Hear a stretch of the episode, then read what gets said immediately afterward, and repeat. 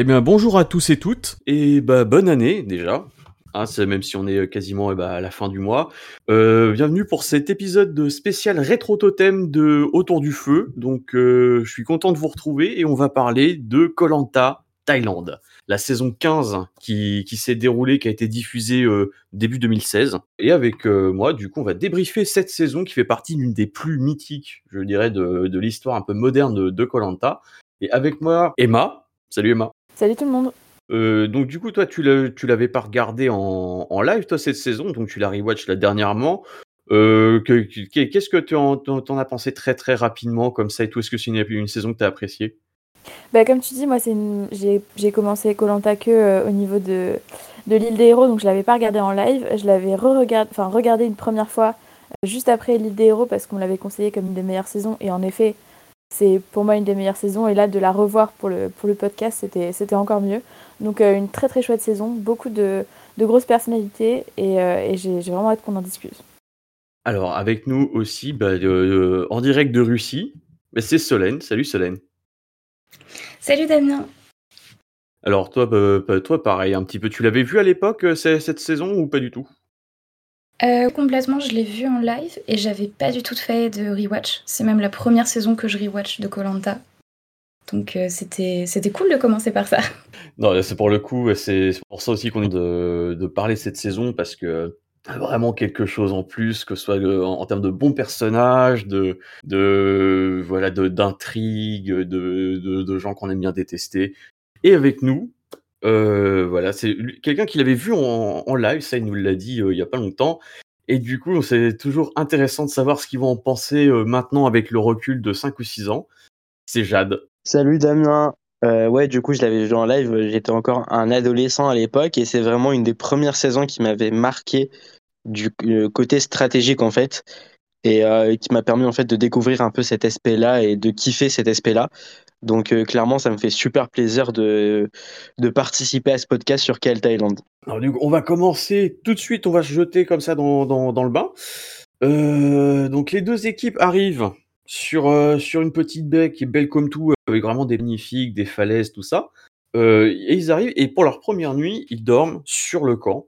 Et on commence à voir un petit peu des, les personnages. Donc, on a les présentations de, de Cécilia, de Julien, où en gros, chacun a des choses à prouver un petit peu à ses parents. On se dit, bon, c'est plus un psy que Colanta que tu devrais faire. Tu vois, la pauvre Cécilia, par exemple, qui disait euh, son, que, que, que, son père voulait absolument qu'elle soit la première absolument partout, euh, tout le temps, et que du coup, ça lui mettait peut-être un petit peu de pression. Pareil pour Julien, euh, qui, qui communiquait pas avec ses parents. Moi, c'était un truc un petit peu comme ça qui, qui, qui, qui m'avait marqué, et j'avais l'impression sur les portraits, peut-être qu'ils étaient, euh, on se focalisait peut-être un peu davantage euh, sur, sur, sur l'aspect humain, sur l'aspect voilà ce que je cherche, plutôt que sur les aspects sportifs euh, en, tant que tel. Je sais pas si vous êtes d'accord avec ça. Moi, je trouve que c'est un peu pareil à chaque début de saison. On nous présente euh, un peu pourquoi les gens sont là et souvent c'est pour prouver quelque chose à eux-mêmes ou à leur famille. Je, je trouve pas ça.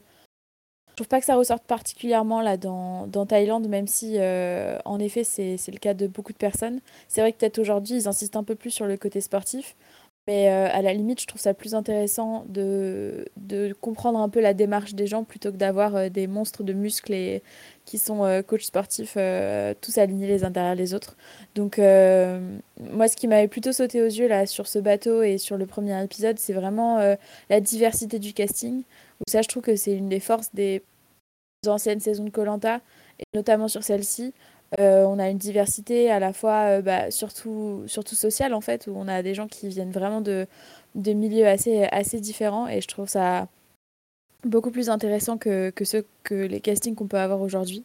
Je sais pas ce que vous en avez pensé, euh, Jade Solène du cast, mais moi c'était vraiment ma première impression en tout cas. Bah, globalement, assez d'accord avec toi, Emma. J'avais aussi remarqué par rapport au portrait que pour toutes les femmes de plus de 30 ans, on précise si la personne en question est célibataire.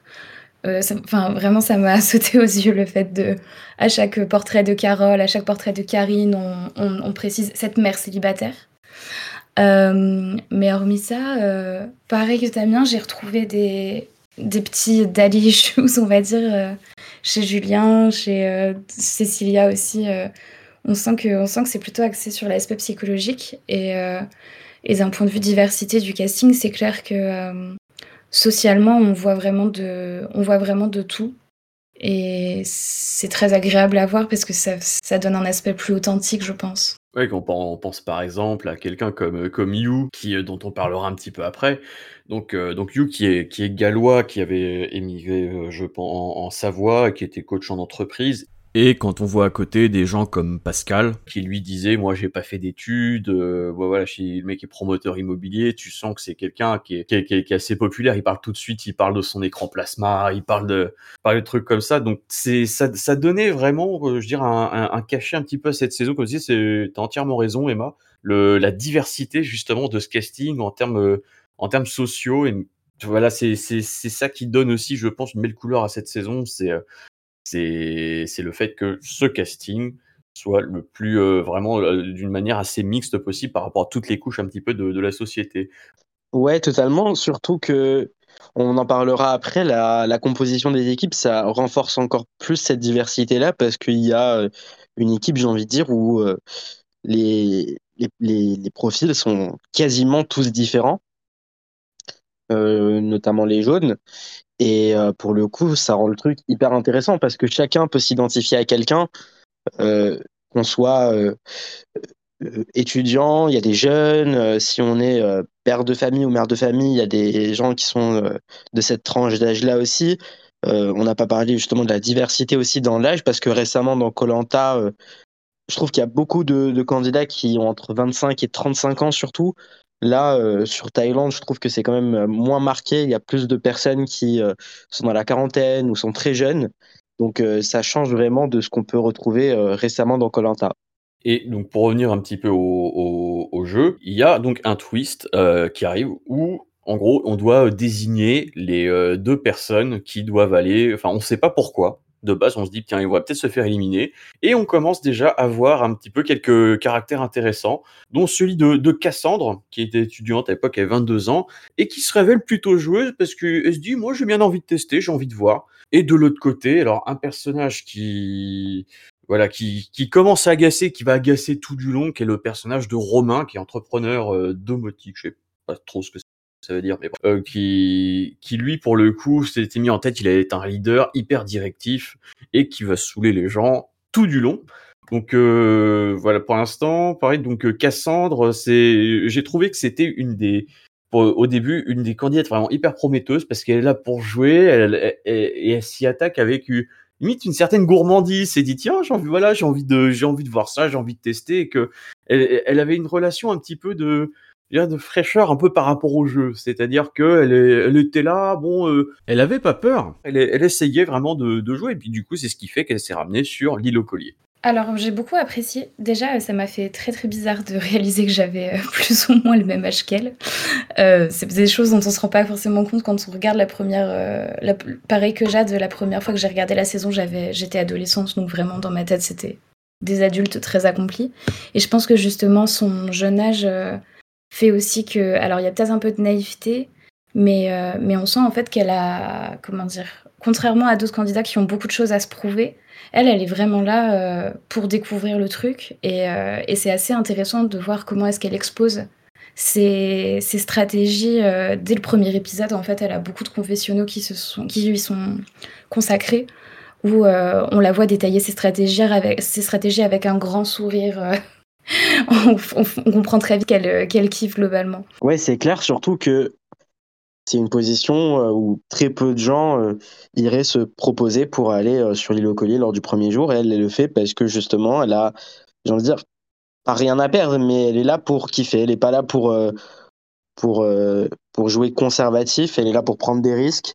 Euh, elle le fait. Bon, après, c'est pas non plus la joueuse du siècle, mais c'est hyper intéressant, surtout sur le début. Et euh, ça conditionne un peu le début du jeu. Ça donne une storyline qui sera assez agréable à suivre par la suite par rapport à ses colliers. Et pour le coup, Cassandre, je trouve, c'est un des bons personnages de Thaïlande. Euh, excellent personnage, même. Pour le coup, moi, j'avais vu dans le combat des héros, j'avais pas vu Thaïlande. J'ai découvert la saison là en, rewatch. Et c'est vrai qu'elle non, non c'est quelque chose de, rafraîchissant comme tu l'as dit, qu'elle elle, était pas forcément dans la peur, elle était pas forcément dans les choses à prouver, qu'elle était là vraiment pour jouer. Et ça, c'était c'est ce genre de profil qui manque peut-être un petit peu trop euh, maintenant. Euh, alors, à propos de, de l'île au collier, Au final, donc c'est Cassandre et Steve qui se proposent eux-mêmes pour aller sur l'île au collier. Et, c'est un twist intéressant d'un point de vue stratégique, puisque euh, les candidats, donc en général, ils y allaient, c'était avant l'épreuve de confort, je crois, et euh, ils n'en sortaient au final que après le conseil euh, ensuite. Donc c'est-à-dire qu'ils restaient deux trois jours là chercher des colliers, mais euh, en gros ils étaient assurés de ne pas participer au conseil donc d'être safe. Et ça stratégiquement, Jade, je c'est c'est très c'est quelque chose de vraiment très intéressant, surtout que ça pouvait mettre la suspicion sur certains joueurs et parfois ça a peut-être pu euh, précipiter leur élimination. Ouais, justement, je trouve que c'est un des points hyper intéressants de la saison, c'est que comme les colliers à l'époque ils sont pas accessibles, on sait plus ou moins qui peut avoir un collier et ça conditionne de fou le jeu. Parce que euh, on se dit ah telle personne peut avoir un collier donc euh, est-ce que je vais aller fouiller dans le sac? Ah telle personne n'a pas de collier donc euh, il n'y a pas de risque à avoir pour telle stratégie. Puis même au début on voyait que on envoyait tel candidat pour pour affaiblir l'autre équipe parce qu'il trouvait de la nourriture parce qu'il était fort sur les épreuves.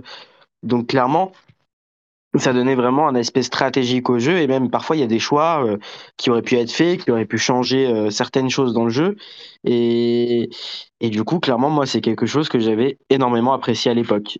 Et pour le coup, c'était un twist qu'on n'avait pas encore vu dans Colanta. Ça donnait une fraîcheur, ça donnait une nouvelle dynamique, et c'est quelque chose qui a vraiment apporté un gros plus à Thaïlande. Bah, moi, j'ai trouvé ça, trouvé ça vachement intéressant. D'ailleurs, j'ai regretté qu'il le lâche assez rapidement le fait euh, d'à chaque épreuve de confort d'envoyer une personne de l'équipe adverse sur l'île au collier. Euh, ils ont fait ça pendant les trois premiers épisodes et après, à la refonte des équipes, euh, ça a été abandonné. Puis après, c'était ponctuellement à des conforts. Ils pouvaient choisir entre un vrai confort ou aller 24 heures sur l'île au collier. Et j'ai trouvé ça dommage de le lâcher si tôt parce que ça aurait pu continuer cette dynamique-là. le fait de savoir qui avait potentiellement un collier qui était sûr de ne pas en avoir, etc. Enfin, il y a beaucoup de choses intéressantes là-dessus. Après, j'ai juste trouvé qu'il les envoyait un peu trop longtemps. Euh, au début, c'était 72 heures et du coup, il ratait euh, la plupart des épreuves. Euh, et du coup, bah, ça permet pas de sociabiliser autant qu'il qu'ils aimeraient. Ça, ça marginalise vachement les gens qui vont sur l'île au collier, même si quand même euh, ils, ont, ils ont réussi après à s'intégrer vu qu'ils ont arrêté rapidement. Mais, euh, mais c'est vrai qu'au début, euh, Cassandre ou Steve, on, s'en méfie un petit peu justement à cause de ça. moi, j'ai juste trouvé que c'était un peu trop long, mais en tout cas, le, le, twist était hyper, était hyper intéressant. C'est vrai qu'on n'est pas trop habitué à voir des twists intéressants dans Colanta maintenant. C'est. c'est c'est un, un autre temps, ouais. Voilà. donc, euh, au fait, donc, euh, Steam Casson trouve deux colliers. Bon, ça, on, l'avait vu, on saura des conséquences un peu pour la suite. Et du coup, euh, c'est, je crois, c'est Marius et, Wendy, donc les plus jeunes du casting, qui, qui font les équipes. Et donc, chez les jaunes, on a Wendy, on a Laurence, You, Pascal, Julien, on a Lolo, Alain et Céline et Charlie. Et donc Charlie, euh, on va dire ça tout de suite, parce qu'en plus, c'est une des rares candidates sartoises qui a eu dans le jeu, qui abandonne jour 1, donc on ne sait pas trop pourquoi, et on apprend par la suite qu'elle avait des, migraines chroniques et que, en gros, la production ne lui donnait pas forcément ses médicaments à temps, donc elle a préféré abandonner pour ça. Et du coup, c'est pour ça que j'ai trouvé ça un petit peu dégueulasse. Donc la réaction des gens au conseil quand ils disent ouais, elle a abandonné elle nous alors que, que la pop, des migraines chroniques, elle, n'y pouvait rien et que du coup, c'était vraiment son corps qui l'a lâché, quoi. Donc ça, c'est un truc qui est un, petit peu agaçant, genre dans Colanta, c'est-à-dire que même au détriment de ta propre santé fut-elle mentale, où, où en gros, on te, si t'es pas si, si t'es pas à fond dans le combat, bah tu mérites pas d'être là. Je, sais pas, j'ai trouvé ça assez désagréable. Je sais pas pour vous. Euh, moi j'ai plutôt remarqué le changement d'attitude, c'est-à-dire qu'au tout début quand, euh, quand Charlie se sent mal, tout le monde est là, ah mince, tu te sens mal, ça va pas. Euh, comment est-ce que, enfin, est-ce que tu, est-ce que as besoin d'aide, etc. Et au final, ça part très vite, comme tu dis, Damien, en, elle nous a lâchés, c'est pas une, c'est pas une battante, etc. Et et c'est vrai que quand on voit les, les, comment dire, les coulisses entre guillemets de ce départ, euh, bah ça, pose de, ça pose de grandes questions euh, par rapport à la, à la, sincérité de la production de ne pas donner de médicaments. Euh. Bon, je sais pas comment finir cette phrase. Après, voilà, côté jaune, quand même, ils perdent l'épreuve, ils doivent éliminer quelqu'un, il y a des gens au départ, ils savent pas si ça va être remplacé. à leur place, j'aurais eu le seum aussi, même si euh, clairement, niveau production, ça a été super mal géré le départ de Charlie. Après, heureusement, il y a une candidate qui est super intéressante qui arrive, Laurine. Mais c'est clair que sur le coup, Charlie, euh, en regardant l'épisode, on se dit, mais euh, pourquoi elle abandonne en un jour Elle pouvait pas donner plus? Limite, on partage le point de vue jaune, mais c'est clair que après, quand on comprend les raisons de son départ, on peut clairement comprendre et c'est justifier un peu son départ parce que une migraine chronique, c'est hyper compliqué à gérer.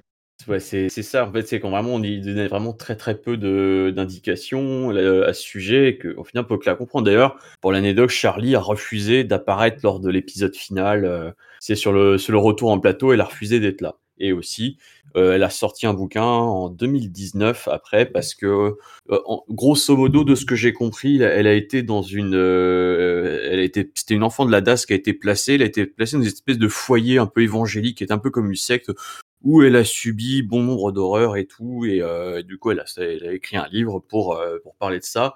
Donc, euh, donc voilà, bah, on, espère juste que ça va mieux pour elle et que c'est dommage que le, le, montage se soit l'ait un petit peu taclé comme ça assez sévèrement. donc pour l'équipe rouge, c'est le jeune Marius donc qu'il a qu'il a fait cette équipe et donc il, il prend que des que, que des mecs musclés et ça ça aura une incidence il prend Romain, il prend Nicolas le mannequin, Karima, Gabriel, Carole, Cécilia, Karine et Amir. Amir, pas trop mec musclé quand même, mais c'est, on, voit deux équipes qui ont été extrêmement déséquilibrées et ça, ça se ressent aussi sur la suite du jeu puisque spoiler, jusqu'à la refonte des équipes, les rouges vont gagner absolument toutes les épreuves sans, euh, sans discontinuer. Euh, et, est-ce que, selon vous, c'était vraiment des équipes déséquilibrées ou au contraire, c'est les jaunes avec leur dynamique qui ont un peu pourri le truc? Oh non, c'était équilibré, voyons.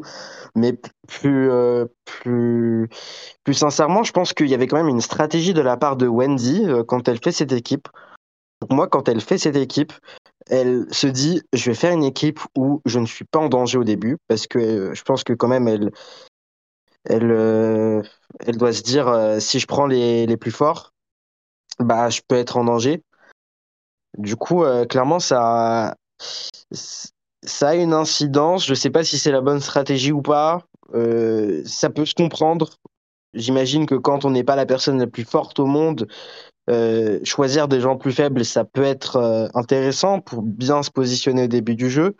Mais clairement, par rapport aux épreuves, c'était tellement obvious que ça allait se passer comme ça, parce que que ce soit niveau euh, masculin, voire même féminin, d'un côté, tu as, euh, d'un côté, t'as, as quand même euh, Céline, Laurence, alors que de l'autre, tu as Karima, Karine et Cécilia, quoi. C'est, le jour et la nuit. Et moi, j'ai trouvé ça super drôle, en fait, de regarder les épreuves.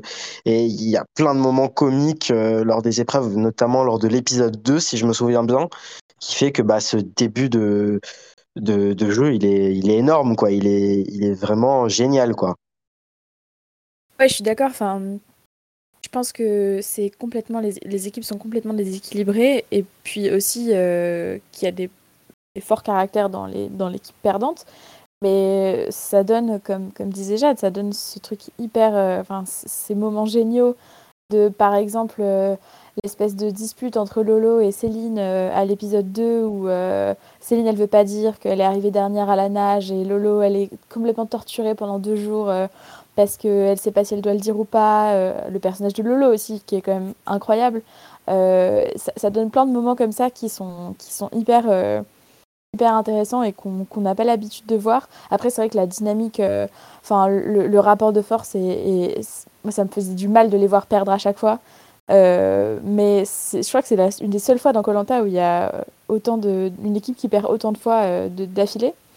Et, et ouais, c'est super marrant à voir. Euh, super marrant à voir. Et je sais pas si dans une, autre circonstance on aurait eu un truc tel que le blindside de, de Hugh à l'épisode 3, quoi, par exemple. je pense que sans ces équipes-là, on n'aurait pas vu des stratégies se monter aussi rapidement. Et, du coup, rien que pour ça, c'est un des gros points forts de Thaïlande.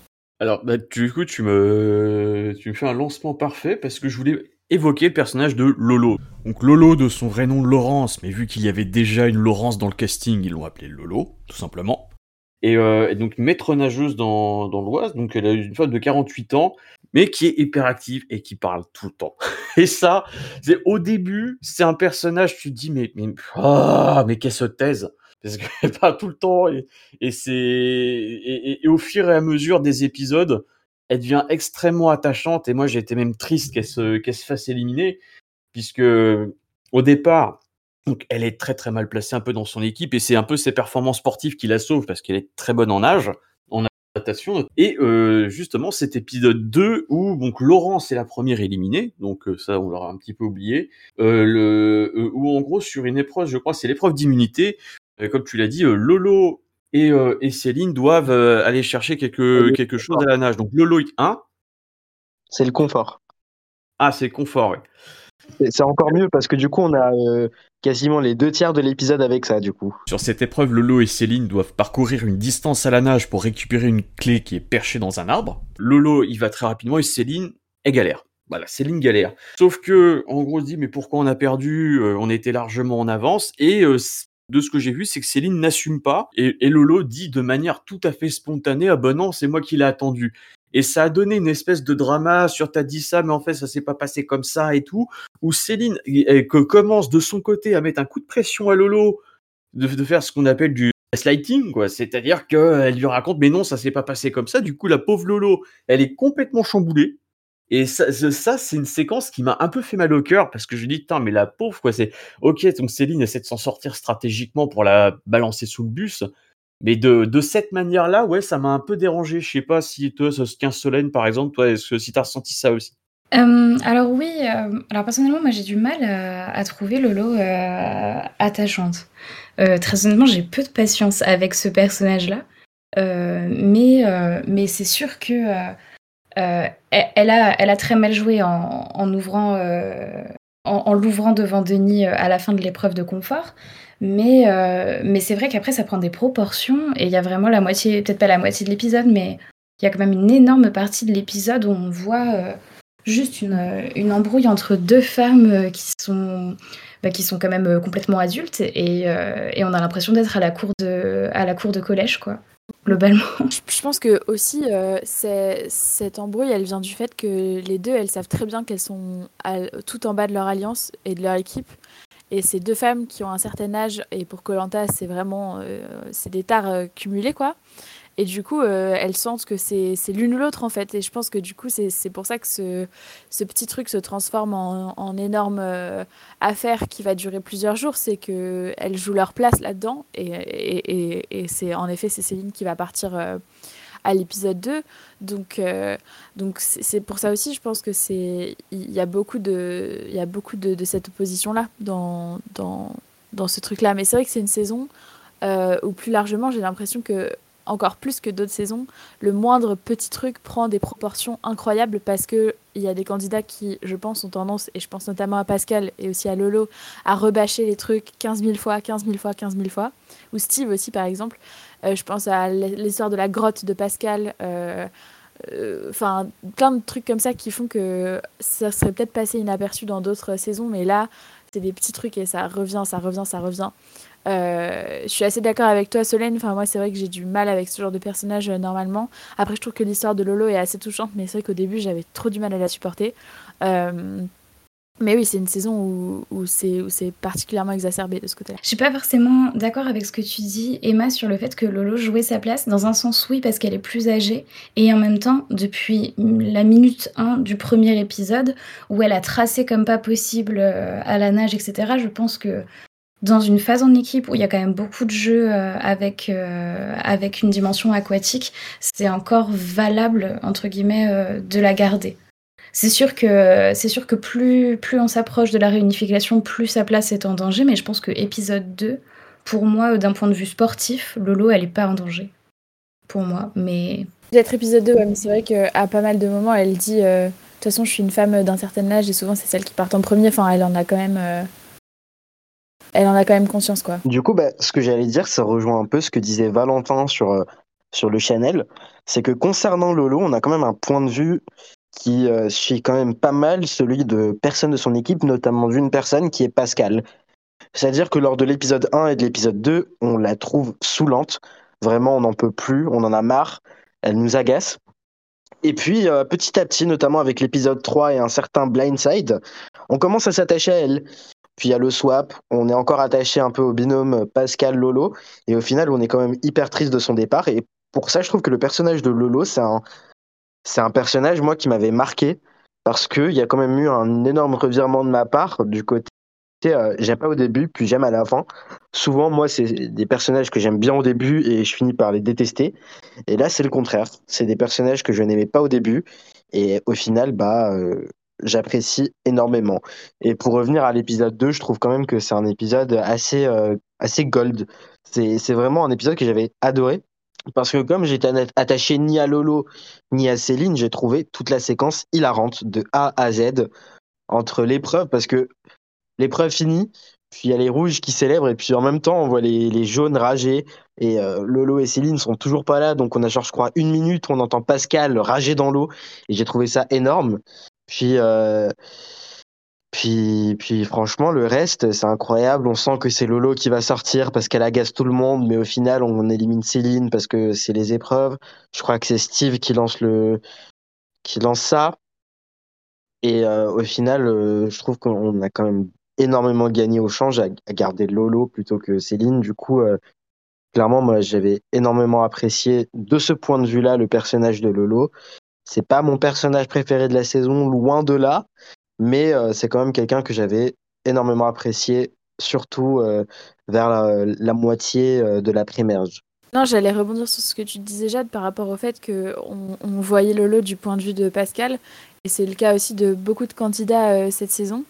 Euh, c'est-à-dire que je ne sais pas si c'est parce que le montage change au moment où Pascal change d'avis ou euh, parce que euh, Denis va dire des choses qui font que. Oui, il se passe des choses qui font que Pascal change d'avis. Non, attends, je me suis perdue là. non, je, non, en vrai, je pense que c'est parce que Pascal change d'avis et donc le montage change.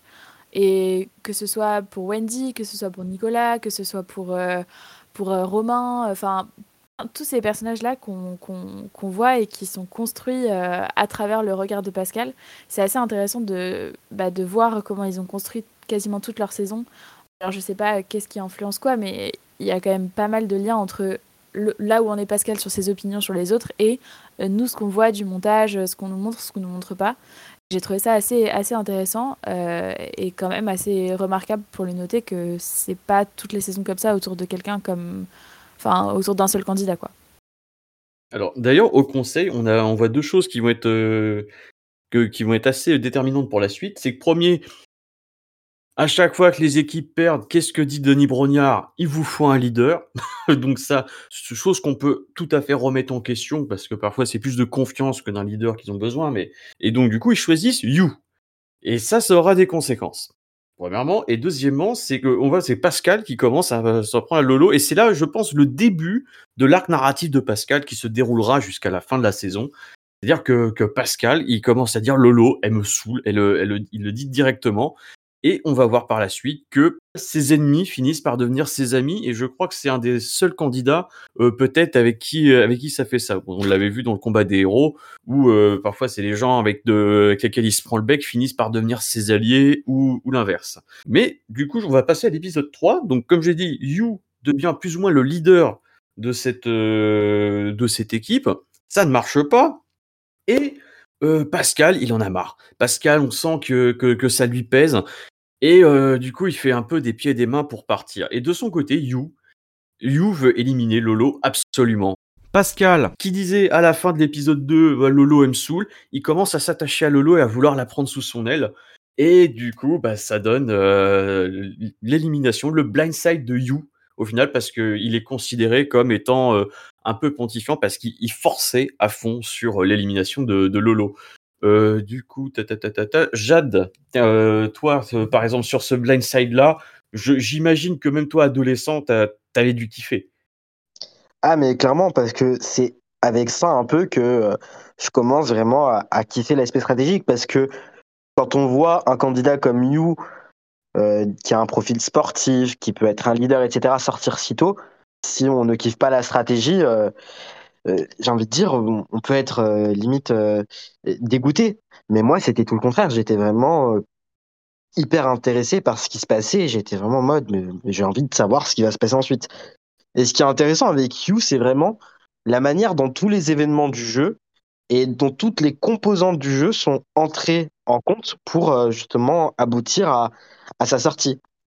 Parce que You, à l'épisode 1, c'est euh, le pilier de l'équipe jaune. C'est la personne qui est, qui est là pour gérer les choses, qui est considérée comme l'élément fort, etc.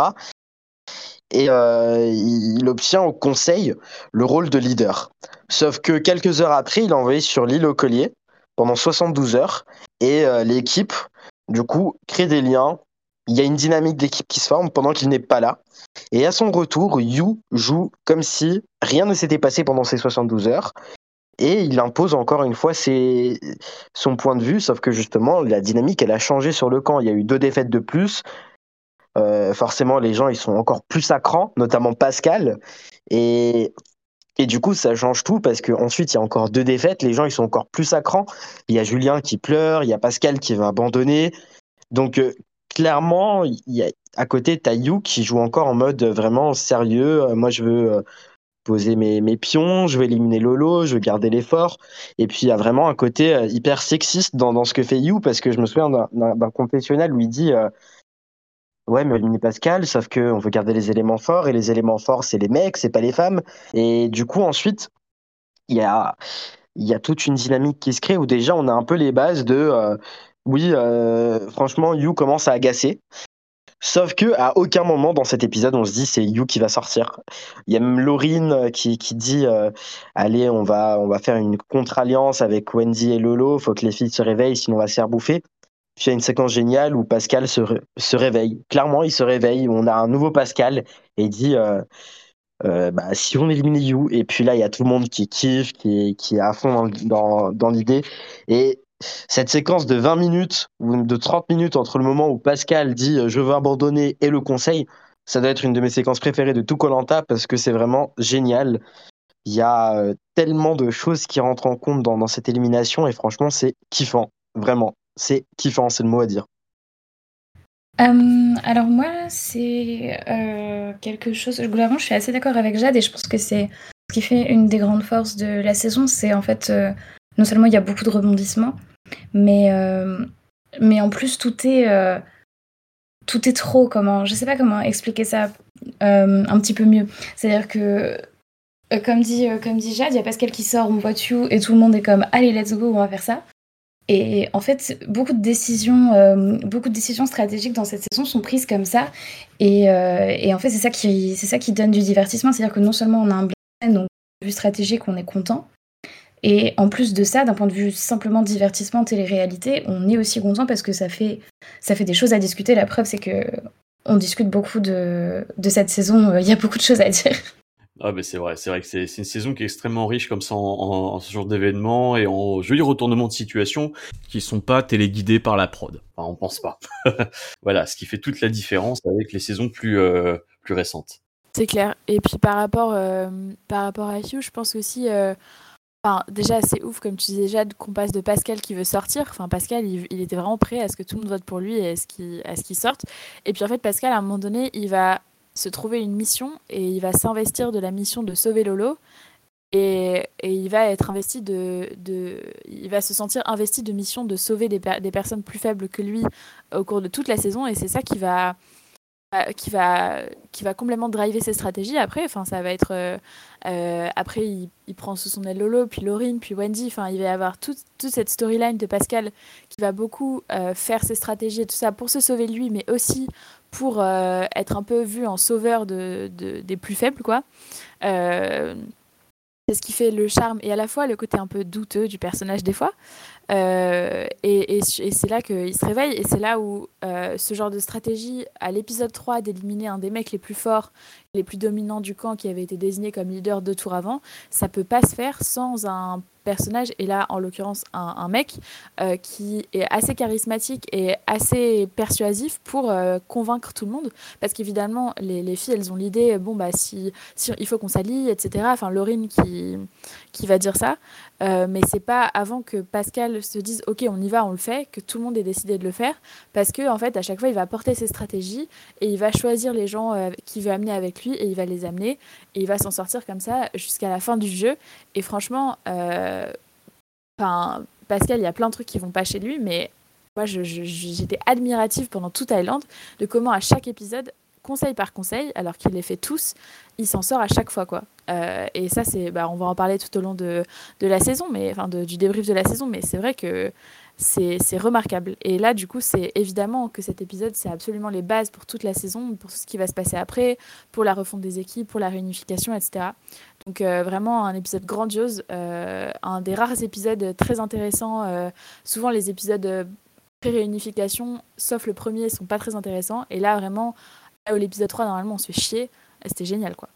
Et puis d'ailleurs, c'est vrai que You est tombé de très très haut. Et à la fin, où il dit c'est le bal des faux culs. Je crois que c'est toi, Emma, qui avait, euh, pendant qu'on préparait l'épisode, t'avais relevé quelque chose. C'est qu'il y avait peut-être aussi un côté, euh, enfin, que, que, que You était peut-être aussi un petit peu, un petit peu, un peu condescendant avec les gens qui n'étaient pas forcément de, euh, de son niveau social. Euh, ouais, bah, c'est ce que Pascal, euh, c'est ce que Pascal dit, c'est ce que Pascal relève, et, euh, et c'était assez intéressant parce que je pense que Hugh, il s'est jamais remis en question, il s'est jamais dit que sa position pouvait être challengée ou que d'autres personnes pouvaient penser différemment. Il avait en tête que, ok, lui, ok, je suis leader, c'est bon, j'ai une stratégie, on y va, tout le monde me suit, sans voir que tout le monde commençait à douter. Il, affiche ouvertement des positions hyper sexistes sans que pour lui ça le choque. Euh, et, et, je pense qu'il avait ce ton-là un peu condescendant à prendre les gens de haut. Et comme Pascal dit, euh, euh, on n'a pas tous fait des études, etc. Et je trouve que c'est un des, un des aspects hyper intéressants de, de Thaïlande. C'est ce côté un peu limite lutte des classes qui, qui fait que des personnages comme ça qui auraient pu être glorifiés parce que justement ils, sont, ils ont des positions dominantes dans la société, de, dans la vie de tous les jours, et ben là au contraire ça se renverse et, et ça leur porte préjudice parce que justement ils remettent pas en question ces ces, avantages-là. Et j'ai trouvé, ça, euh, j'ai trouvé ça hyper intéressant. Alors, on va passer au swap, puisque donc euh, Karima, qui va sur l'île des colliers à l'épisode d'après, trouve euh, un, petit artefact, un petit, un petit papier qui, qui, lui dit en gros vous avez un pouvoir, et le pouvoir c'est de refaire les équipes, hein, c'est surtout que ça commence à devenir vraiment déséquilibré. Et ce, ce, ce, changement d'équipe, au final, Karima fait une équipe avec toutes les têtes de con du casting, c'est-à-dire il y a Romain, il y a Steve et Pascal dans la même équipe. Et, euh, et, et, vraiment, ça, ça, ça, part dans tous les sens. Alors que de leur côté, du côté des anciens rouges, Marius qui était les, qui, qui abandonne parce qu'il en peut plus, et euh, Cassandre qui euh, qui est un peu, on va dire pas, pas peut-être pas dans la séduction, mais qui est un petit peu dans dans, dans le fait d'être sympathique avec les mecs et ça a énervé les autres femmes. Et ça, c'est pareil. Si on voit petit à petit, on met les pierres sur du, euh, on, on sème comme ça des petites pierres sur le fait que Cassandre voilà, va peut-être un petit peu payer euh, son attitude et ses, deux colliers. Donc, euh, il y a donc ce, ce, swap. Et au final, bah, le pauvre Pascal se retrouve dans une équipe avec un combat de coq entre Steve et Romain. Et les deux, vraiment, c'est moi j'ai été plus surpris par Steve parce qu'au départ, il est sympathique, il est souriant, il, euh, il, va chercher, enfin, il connaît plein de choses sur la nature et tout. Donc c'est voilà, ça nous dit c'est un bon élément. Et alors là, il se met à gueuler, il, se met à, gueuler à, à parler hyper mal aux gens. Et de, son côté, moi, ce que j'ai aimé, c'est le, placement de Pascal qui est entre les deux, qui dit les choses, mais qui laisse un petit peu les, deux, les deux égaux se, bouffer le nez. Alors, pour le coup, euh, l'équipe rouge, moi, ça m'avait terminé de rire. C'est notamment lors, du, lors de la composition. Il y a le choix de Karima qui prend Carole. Moi, ça m'avait marqué, vraiment, ça m'avait marqué. Il y a Carole qui saute de joie en mode Yes, tu m'as pris. Et puis, il y a Romain derrière qui est désespéré. Donc, on comprend très bien que Romain va finir euh, chez les rouges et qui vont euh, et qui vont finir dans la merde. Et puis il y a clairement une dynamique qui est hyper intéressante côté rouge parce qu'il y a des caractères de merde et des caractères forts.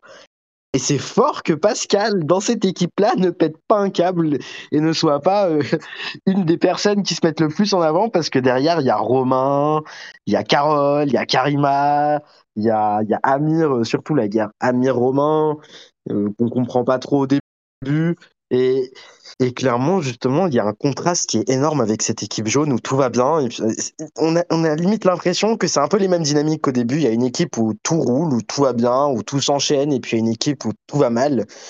Et clairement, pour le coup, cette équipe euh, rouge post-swap m'avait marqué, pas autant que les jaunes pré-swap, mais pour le coup, euh, clairement, euh, c'est une des équipes les plus spéciales de Colanta dans le sens où clairement, il y a, tous les gros caractères qui, qui, sont explosifs dans la même équipe et, ça donne un truc assez intéressant parce qu'ils vont à tous les conseils et heureusement qu'ils vont à tous les conseils parce que je pense que côté jaune, ça n'aurait pas été aussi intéressant, clairement.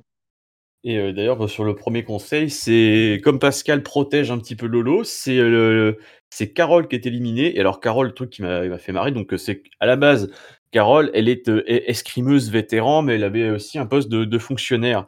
Et en fait, pour participer à Colanta, elle a fait un arrêt maladie. elle a fait un arrêt maladie pour partir aller crever la dalle à, l'autre bout de la terre. Et du coup, il n'y a pas si longtemps, il y a eu un procès de, son employeur et donc elle a été révoquée donc de la de la fonction publique parce que en gros elle a fait un faux arrêt maladie pour pouvoir participer à Colanta. Voilà, je me suis dit c'est ça m'a amusé, voilà. Ça rejoint le personnage de Carole quoi, tout ça pour ça quoi. Donc donc clairement moi quand j'ai vu ça ça m'avait fait sourire quoi. on se retrouve avec bah, encore une fois les, les les espèces de bisbilles un peu entre le entre euh, d'un côté Steve, de l'autre côté Romain et puis Pascal et tout, avec euh, je sais pas si c'est à l'épisode d'après, c'est l'épisode de, de, la fameuse grotte. C'est-à-dire que Pascal trouve voilà que dans, dans la forêt qu'il y a une grotte qui peut servir à abriter les gens. Et alors de son côté, on a Amir donc qui est là, qui, qui a toujours une voix un petit peu traînante, qui est un peu de côté et du coup le, un peu passé pour un mec qui, qui, qui n'assume pas trop les choses. Euh, Amir dit ouais ben bon moi j'y crois pas et, et au final en fait ça, ça termine vraiment une euh, euh, une, une, espèce de pas de bagarre mais de je dirais un conflit entre Pascal et Amir euh, à ce sujet et, euh, et, au final je, ça, ça aussi ça se met un petit peu la graine de son élimination et c'est là qu'on voit que Pascal s'il a quelqu'un dans le pif il finit toujours par par partir euh, bah, c'est vrai que c'est une équipe où vraiment on comprend absolument pas les dynamiques. Euh, d'un côté, il y a cette espèce de duo chelou euh, Amir-Romain où l'un a la moitié de l'âge de l'autre mais il le domine complètement. Et puis il y a Pascal, on pourrait se dire en fait, euh, Pascal il fait son truc dans son, dans son coin, il s'éloigne complètement du groupe, donc il se met une cible sur le dos et puis il va sortir quoi. Et en fait, pas du tout. il arrive avec euh, de la stratégie, du charisme et, une petite part de je saurais pas expliquer quoi. Euh, il arrive à, s'en sortir, il fait entendre raison à tout le monde par rapport à la grotte, et puis en fait les gens ils comprennent vite que c'est une très bonne idée, et donc évidemment, euh, affinité ou pas, ils vont le rejoindre, et puis, et puis c'est aussi une équipe qui est fascinante parce qu'à un moment donné ils perdent une épreuve à un millième de seconde près, c'est l'épreuve où euh, il y a une fille qui est attachée euh, euh, parallèle au sol et qui se fait balancer pour mettre des espèces de, de plots sur des, sur des plateformes. Et en fait, ils perdent le jeu à, deux secondes près et, et, ça, et ça les soude de, de, de, fou. Quoi. Ils partent tellement de loin, ils partent tellement d'une équipe complètement chaotique avec des égaux de partout, enfin ça s'entend pas du tout, que le fait d'arriver à faire une épreuve sans se crier dessus, euh, en arrivant à peu près euh, pas trop derrière, etc. Pour eux, mais c'est genre, euh, ils, ont, gagné, ils ont gagné les 100 000, quoi. Et de, et voir des trucs comme ça, c'est génial parce que du coup, ils sont absolument dans. ils sont dans l'exagération tout le temps et il se passe tout le temps 15 000 trucs. Et puis à côté de ça, les jaunes, ils sont trop mignons, ils s'adorent. moi, j'aime bien les voir, d'avoir des équipes où ça se passe bien, où c'est cool de voir qu'il y a une vraie cohésion. Euh, et, et on les voit pas souvent, donc c'est toujours rafraîchissant d'avoir euh, deux minutes de bisounours euh, entre les, les, clashs des rouges. Mais c'est vrai que la refonte des équipes, elle, est juste géniale. Quoi. Et puis sans ce, swap, on n'aurait pas du tout toutes les dynamiques qui se passent après. Donc, voilà, vraiment, vraiment top. Et du coup, je sais pas, on peut peut-être passer à la réunification, parce que là, je pense que. Oui, oui, oui, justement. C'est-à-dire que, juste un truc sur le fait que au final, Lolo paraît, être éliminé, qui est peut-être un des. J'ai trouvé ça vachement touchant, justement. On voit que tout le monde a un peu les larmes aux yeux. Et ensuite, donc, Amir finit par être éliminé au conseil d'après. Et on arrive, donc, la fameuse réunification. Et en fait, donc, on, sait que Cassandre a deux colliers. Et en gros, les, les ambassadeurs, c'est d'un côté Romain et de l'autre Cassandre. Et au final, on se. Pascal, voilà, on va dire, en fait, Pascal, en 2010, non, 2020, lors du premier confinement, faire un live Instagram avec lui où on avait parlé un petit peu de sa saison, du combat des héros, de stratégie. C'était assez intéressant, même si au final on s'est embrouillé avec ça, mais je crois que Pascal s'est embrouillé avec tout le monde. Au final, je crois que c'est le personnage. Euh, ouais, parce qu'il avait, il voulait vendre une espèce de bouquin et tout, et que, enfin bref, il y a eu pas mal de choses un petit peu comme ça. Et en gros, il m'avait, il, avait laissé sous-entendre, il a laissé sous-entendre dans beaucoup d'interviews qu'à ce moment du jeu, Romain qui s'est pris un, gros coup de pression de la part de Pascal parce que parce qu'il soulevait tout le monde, euh, il, voulait plus ou moins euh, abandonner. Et je ne sais pas comment, il arrive à, à faire en sorte que Cassandre veuille aller à la boule noire. Et au final, c'est un coup de génie puisqu'il élimine Cassandre avec ses, avec ses deux colliers.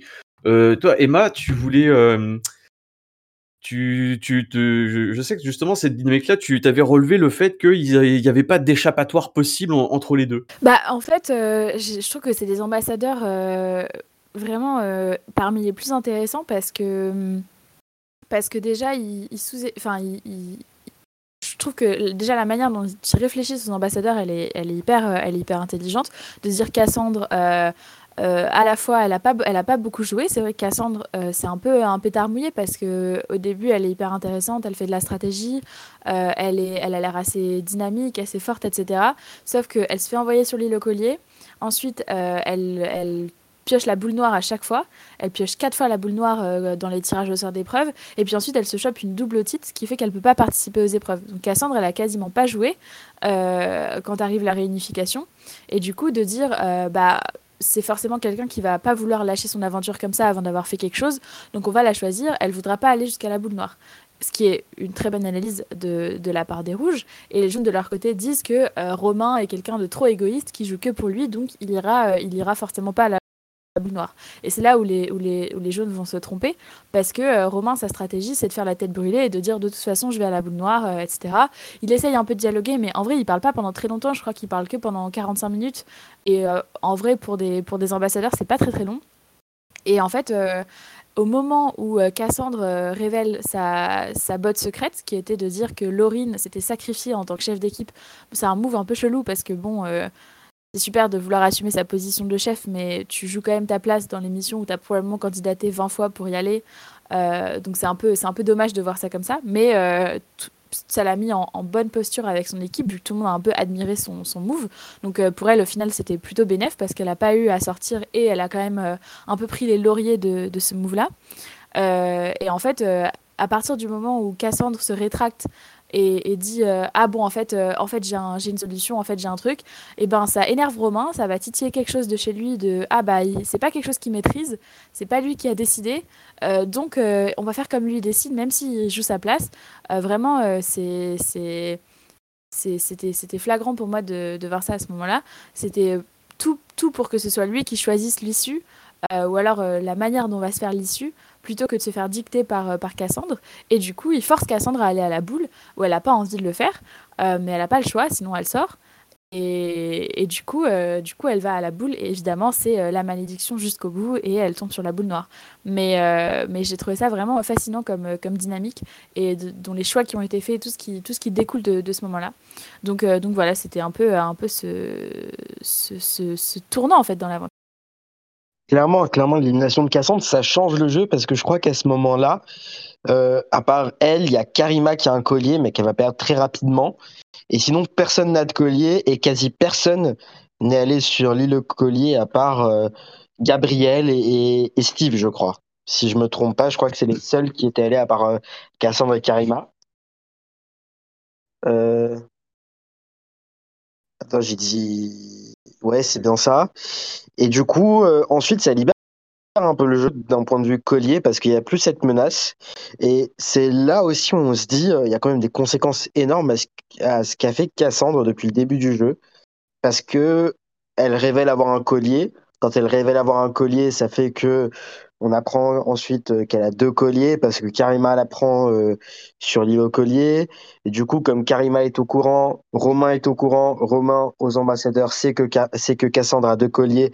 Et du coup, ça change tout parce que si Cassandre reste avec deux colliers, elle a un boulevard parce que son équipe elle est en majorité. Du coup, forcément au début, elle va sans doute rester dans le jeu.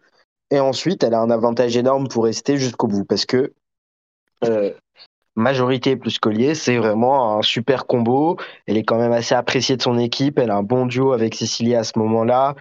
Euh, ça peut tout changer. Et c'est là où je trouve que le coup de Romain, euh, peu importe ce qu'il dit hors game par rapport à ses réelles intentions ou quoi. Je trouve que c'est vraiment un des meilleurs coups aux ambassadeurs qu'on ait pu voir. Pour moi, c'est dans le top 3. Et, et, clairement, moi, j'avais adoré sur le moment, même si derrière, euh, Romain se fait sortir, c'était quand même très, très bien joué. Et justement, je me posais cette question de est-ce que euh, Romain aussi à la boue J'en serais bien qu'il est en minorité, qu'il a un très fort caractère, qu'il est euh, assez fort et qu'il va être potentiellement une cible que qu'il sorte aux ambassadeurs ou pas en fait. Peut-être que peut-être que lui s'est dit entre guillemets j'ai rien à de toute façon vu le quel il était. S'il sortait, bah, justement, on, l'a bien vu sur les épisodes suivants, où en fait il est, il est sorti relative, enfin il est sorti assez vite en fait après la réunification, pour les raisons que je viens juste de citer. Donc c'est peut-être aussi euh, c'est peut-être aussi, euh, comment dire, pour ça qu'il a peut-être aussi cette volonté d'aller à la boule. Bah, foutu pour foutu, euh, autant, autant faire un move. Ouais, ouais, je pense que tu as, raison. Enfin, de toute façon, c'est ce que je disais quand on préparait, c'est qu'à à ce moment-là, euh, Romain, il n'a pas vraiment de porte de sortie parce qu'il est dans le groupe minoritaire et qu'il pioche la boule blanche ou pas. Alors là, il le fait. Du coup, il passe pour un héros euh, aux yeux de sa tribu, mais c'est pas assez vu qu'ils sont 5 et les autres derrière, ils sont 7. Euh, mais c'est vrai que c'est un move hyper, hyper grand parce que à la fois, il, sort deux colliers d'un coup et puis aussi, il fait en sorte que à la fin, euh, l'équipe des jeunes, elle, est un peu moins en majorité, même si elle est toujours en majorité, mais bon, c'est plus 8 contre 5, c'est 7 contre 8, euh, contre 5. Donc, euh, donc ouais, c'est un très beau move aux ambassadeurs, mais Romain, il n'a pas d'issue à partir de là. Romain, il, sait qu'il va partir et il part à la fin de l'épisode. Enfin, c'est vraiment le retour de bâton est hyper rapide pour lui. Et c'est vrai que dans cette situation, aux ambassadeurs, c'est quand même à chaque fois, sauf si la personne est en majorité et pioche la boule blanche, dans tous les autres cas de figure, euh, c'est la personne qui reste des ambassadeurs, elle va sortir quoi. Euh, et c'est pour ça que c'est une épreuve qui est à la fois hyper intéressante et à la fois où si un jour euh, je devais participer à Colanta, j'aimerais vraiment pas être ambassadrice parce que tu te fous une cible sur le dos direct. Enfin, c'est des, gens qui accèdent quasiment jamais en finale. C'est difficile de sortir de ce genre de situation, c'est clair. Et, et je me disais aussi peut-être, euh, non seulement il a sorti de colis, mais il a aussi sorti euh, bah, une joueuse qui allait jouer très frontalement euh, à la réunification aussi. Quoi. Il y avait aussi ce sens-là. les jeunes sont en majorité et en plus de ça, ils perdent un, un gros atout parce qu'on aurait pu envoyer... comment dire, ils auraient pu envoyer une, par exemple une Wendy qui stratégiquement est quand même beaucoup plus passive et ça aurait pas forcément changé la saison à ce point-là, je pense. Absolument. Même si elle gagne. Même si elle gagne, bonjour à Wendy si elle nous écoute. Alors du coup là on passe au jeu individuel. Romain est éliminé euh, quasi instantanément parce que euh, socialement c'était trop difficile. Euh, ensuite on passe à Julien qui, qui, qui, de son côté n'en pouvait plus et on voit là vraiment son Pascal qui, qui commence à un petit peu donc ses amis deviennent ses ennemis et vice versa. C'est-à-dire qu'il s'en prend à Karima. Pour, il, il fait sauter son collier de manière assez intelligente je trouve, c'est de lui faire croire qu'étais-je, la faire sortir son collier et dégager. Et euh, Pascal se retrouve lui aussi sur l'île au collier où il en trouve, il finit par en trouver. Et, euh, Gabriel, et alors là, ça a donné lieu au plus gros drama où apparemment, selon Pascal, euh, il y a des choses qui ont été coupées un petit peu au montage parce qu'il était à deux doigts de lui sauter à la gorge, où euh, Gabriel fouille dans le sac de Pascal pour trouver son collier. Euh, ça c'est pas ça c'est pareil, c'est euh, le, truc de, fouiller dans le sac et que ce soit aussi frontalement assumé, c'est une des premières fois je pense et j'ai trouvé ça assez euh, assez rafraîchissant surtout. Je pense que le fait que Gabriel assume autant, c'est sûrement lié à sa profession de policier, je pense. J'y ai réfléchi tout à l'heure quand on discutait de la, de la préparation de ce podcast et, je me dis, il n'y a, qu'un policier pour, pour assumer ce genre de, de fouille aussi frontalement, je pense.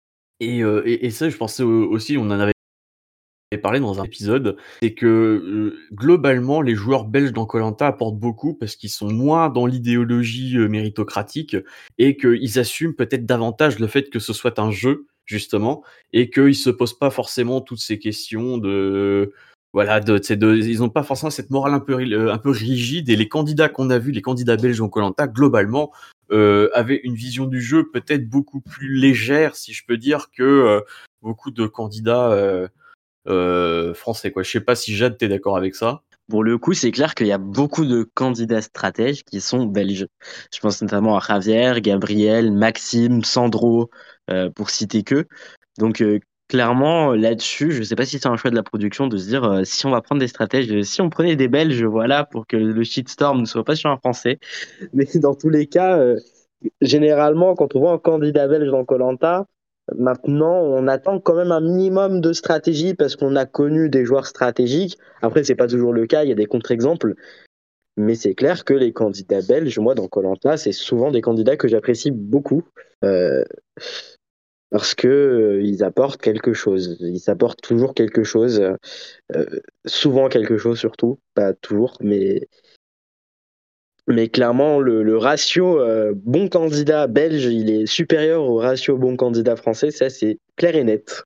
Et, je pense aussi les candidats belges, c'est parce que à la fois les, la, la, culture et la moralité du pays sont différentes, mais aussi parce que je pense que Colanta est beaucoup moins suivi en Belgique que ça ne l'est en France. Et du coup, eux, ils viennent faire leur jeu, faire leur aventure, avec peut-être une, peur des conséquences derrière euh, assez moindre et ils, ont peut-être plus de liberté à la fois dans leur tête et aussi euh, dans leur vie euh, quotidienne de se dire bah, je vais jouer à fond et tout parce qu'ils auront peut-être moins les retombées, négatives qu'ils peuvent avoir, que peuvent avoir les, joueurs français. Et je trouve ça hyper intéressant parce que vraiment, c'est enfin quasiment à chaque fois, sauf peut-être Nicolas de la Garde des Chefs, voilà, c'est des candidats géniaux quoi. Et euh, Caro mentionnait Folion aussi. Ah oui, oui, il y a Folion aussi. Sauf Nicolas de la guerre des Je ne sais pas si vous vous rappelez de Manu de, de, de Colanta Fiji aussi, qui, qui, mangeait, qui mangeait des saucisses crues. Vous voyez, il y a gros silence, personne ne se rappelle. non, j'ai aucun souvenir de Colanta Fiji. j'ai blackout cette saison. Il faisait partie de l'équipe des anciens, il était entrepreneur, euh, c'est Struggle for Life il disait dans son portrait. Et du est éliminé, euh, je crois, c'est à la, à la boule noire. Euh, je voulais donc revenir aussi bah, sur, sur Pascal qui, qui, qui, qui, se, qui se met les gens à dos et arrive un petit peu à se connecter avec d'autres. C'est surtout le levé de Wendy. Wendy qui se, qui se place quand même hyper bien. Euh, parce que Pascal qui dit en gros qu'il veut retourner avec son groupe de jaunes. Wendy de son côté, il y a tout, il y a ses potes qui disent Pascal on n'en peut plus, on veut l'éliminer. Elle, elle est quand même tiraillée entre elle, avec sa loyauté avec lui. Donc euh, au final, c'est c'est intéressant parce qu'en fait on se rend compte que le jeu c'est un jeu qui est aussi intuitif, c'est un jeu qui est émotionnel et que au final de sur le camp, je dirais son impulsivité et son il intimide les gens. Et c'est je sais plus qui avait fait ça sur euh, sur le sur le chat euh, qui on, peut faire un parallèle un petit peu avec euh, avec Claude toute proportion gardée. C'est-à-dire que quand Pascal dit quelque chose euh, quand il affirme quelque chose en général les gens suivent et les gens n'osent pas trop n'osent pas l'affronter justement parce que ils savent que derrière ça ils peuvent se prendre un ouragan en pleine face et je pense que c'est une, partie aussi du jeu de du jeu de Pascal qui est un jeu moins chaotique qu'il n'y paraît, mais qui est vraiment beaucoup basé sur ça, sur l'énergie qui va qui va apporter, sur l'intimidation au, final. Et euh, toi, pareil, euh, Solène, toi, c'est, je vais savoir quel est ton, ton ressenti par rapport au jeu de Pascal justement lors de cette réunification. Euh, bah, globalement, je suis totalement d'accord avec toi sur le fait que c'est un jeu très émotionnel. Et, euh, et c'est aussi effectivement l'intimidation, ça se, ça se voit énormément que euh, au conseil, euh, Nicolas commence à dire que euh, Pascal n'en fait pas une, que globalement ça le saoule, etc. Nicolas s'attend à ce que son alliance vienne le soutenir, et en fait, pas du tout. Ça, ça part sur Wendy et Gabriel qui prennent la défense de Pascal, qui sont en train de nuancer le propos de Nicolas, etc. Et, c'est quand même assez flagrant de. Enfin, c'est Nicolas qui le dit dans un confessionnal où il faut absolument pas faire de vagues avec Pascal parce que la moindre la moindre, la moindre petite goutte d'eau euh, fait complètement déborder le vase à chaque fois. Quoi. Eh, ouais, euh, là où je te rejoins pas du tout, Damien, c'est euh, la comparaison avec Claude. Au contraire, je trouve que ces deux joueurs sont complètement opposés, même s'il y a un aspect intimidation. Là où Claude intime le respect de par ses performances sportives et ça, ça il écrase tout le monde sportivement parlant, Pascal, il va réussir à s'en sortir et c'est ça que j'ai c'est ce moment-là qui est crucial dans le jeu et que j'ai trouvé fantastique. Euh, après la réunification, il a une énorme cible sur le dos et euh, à un moment donné, même moi qui connaissais l'issue de la saison et je savais qu'il allait au bout, etc., je me suis dit, l'épisode 8 ou 9, je me suis dit, mais comment est-ce qu'il s'en sort? Vraiment, je me suis dit, mais comment il va s'en sortir? C'est impossible. Et en fait, il s'en sort parce qu'il se met en retrait et parce qu'il affiche cette image de mec hyper faible qui a plus de jus, qui peut plus continuer. Et du coup, vu qu'on est passé la réunification, euh, les gens préfèrent euh, tourner leur cible vers des personnes euh, plus fortes en épreuve, notamment Karine et Karima. et, du coup, il arrive à s'en sortir comme ça, justement en, se mettant complètement en retrait. il continue de stratégiser dans sa tête et tout ça, mais il renvoie cette image de mec euh, faible euh, et c'est ça qui va lui permettre de s'en sortir en fait et je trouve ça absolument enfin je, pense que Pascal sur le camp c'était quelqu'un qui était très difficile à vivre honnêtement on voit pas beaucoup de choses mais le genre de personne qui arrête, pas de parler, qui ressasse, qui ressasse, qui parle, qui parle de lui, etc. Je pense que ça va être super fatigant à la longue. Mais pour le coup, euh, on va pas se mentir, il a un jeu stratégique exemplaire. Euh, si ce n'est que c'est pas un jeu qui lui permet de gagner à la fin, mais en tout cas il s'en sort, il s'extirpe de situations où vraiment, même en ayant vu deux fois la saison, je me disais mais comment il fait quoi? C'est c'est vraiment c'est fascinant de sa, trajectoire euh, après la réunification. Alors c'est Laurine. Ah, excuse-moi, euh, non, non, non c'est vrai que je t'ai pas pas. Non, vas-y, Solène, vas-y, vas-y. Pas de souci. C'est très intéressant parce que justement, comme tu dis Emma, il... en fait, il joue sur plusieurs tableaux stratégiquement, c'est-à-dire qu'un coup, un épisode, il va jouer sur ses relations euh, avec, euh, avec son alliance d'origine, un coup, il va passer pour un faible. Euh, en fait, à, chaque, à chaque situation, il a une capacité d'adaptation de sa stratégie qui est quand même assez, qui est quand même assez impressionnante là-dessus, même si personnellement, c'est vraiment un personnage que j'ai du mal à regarder parce que je sais pas, ça me met dans un inconfort de regarder Pascal manipuler les gens, et, etc. Objectivement, c'est très très fort euh, son, sa capacité d'adaptation à n'importe quelle situation. Mais en fait, le pire, c'est que je pense pas qu'il ait l'impression de les manipuler. Je pense que, comme disait Damien, c'est vraiment un joueur émotionnel et il change d'avis sur les gens en deux secondes. On le voit avec Gabriel, où euh, un épisode, il est, complètement remonté contre lui et, il, il, lui en veut de ouf et tout. Et Pascal, il le dit lui-même. Il dit euh, euh, bah, il y a trois jours, euh, je pensais que c'était un con et maintenant euh, je l'adore, on s'entend trop bien. Et je pense que c'est, il y a vraiment un fond, un fond d'honnêteté. Il n'y a pas de la manipulation. Je pense que Gabriel et Wendy aussi, ils sont très bien, enfin, ils sont très bien capables de savoir que ils ont bien meilleur intérêt à s'allier à Pascal et, Gabriel le dit. Gabriel dit, moi contre Pascal, un jury, j'ai probablement plus de chances que contre Nicolas, par exemple. je pense que tout le monde voit très bien leurs intérêts. À la fois, ils s'entendent bien, à la fois, ils ont des intérêts. Et, et c'est là où cette saison, elle, elle, est un peu différente des autres aussi, c'est que souvent, euh, on a des candidats qui vont rester alliés par affinité, par loyauté, par valeur, etc.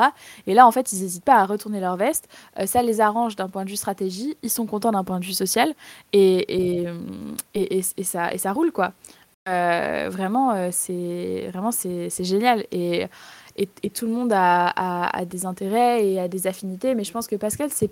Enfin, il a des, des, velléités un peu de manipulateur, mais je pense qu'il fonctionne vraiment à l'émotion et je pense qu'à aucun moment il a été, euh, il n'a pas été sincère quoi. C'est ça qui est ouf, c'est que c'est qu'il reste sincère euh, dans, dans, ses, dans ses discours et tout ça. Euh, et puis et, puis voilà. Et je pense qu'on peut aussi peut-être parler d'un personnage comme Alain, où là on arrive à l'épisode où il, est, il, est le, le, swing vote et il fait complètement n'importe quoi. Enfin, je sais pas où tu voulais en, arriver, Damien, mais je pense qu'on en a pris là. Bah, en gros, savoir que, donc, au final, que les, que les, éliminations donc de, de, de Steve, donc qui, finit par se faire éliminer aussi. alors, les binômes avec où il est avec Karine et où au final il se, enfin, il essaie et, ça c'est une stratégie dont je pense que tout le monde y a pensé, mais je crois que c'est la première fois un petit peu qu'on le voit vraiment. La stratégie, c'est d'être le plus odieux possible pour se faire détester et sortir le collier. Sauf que du coup, ça ne marche pas. Ça ne marche pas et au final, bah, c'est Laurine et Steve qui sont éliminés au, binôme, je crois. Donc Pascal qui était avec Karine. Donc au final, avec Karine. Ensuite, Karima est éliminée. Et du coup, c'est vrai que le personnage d'Alain, donc euh, on n'en a pas du tout parlé.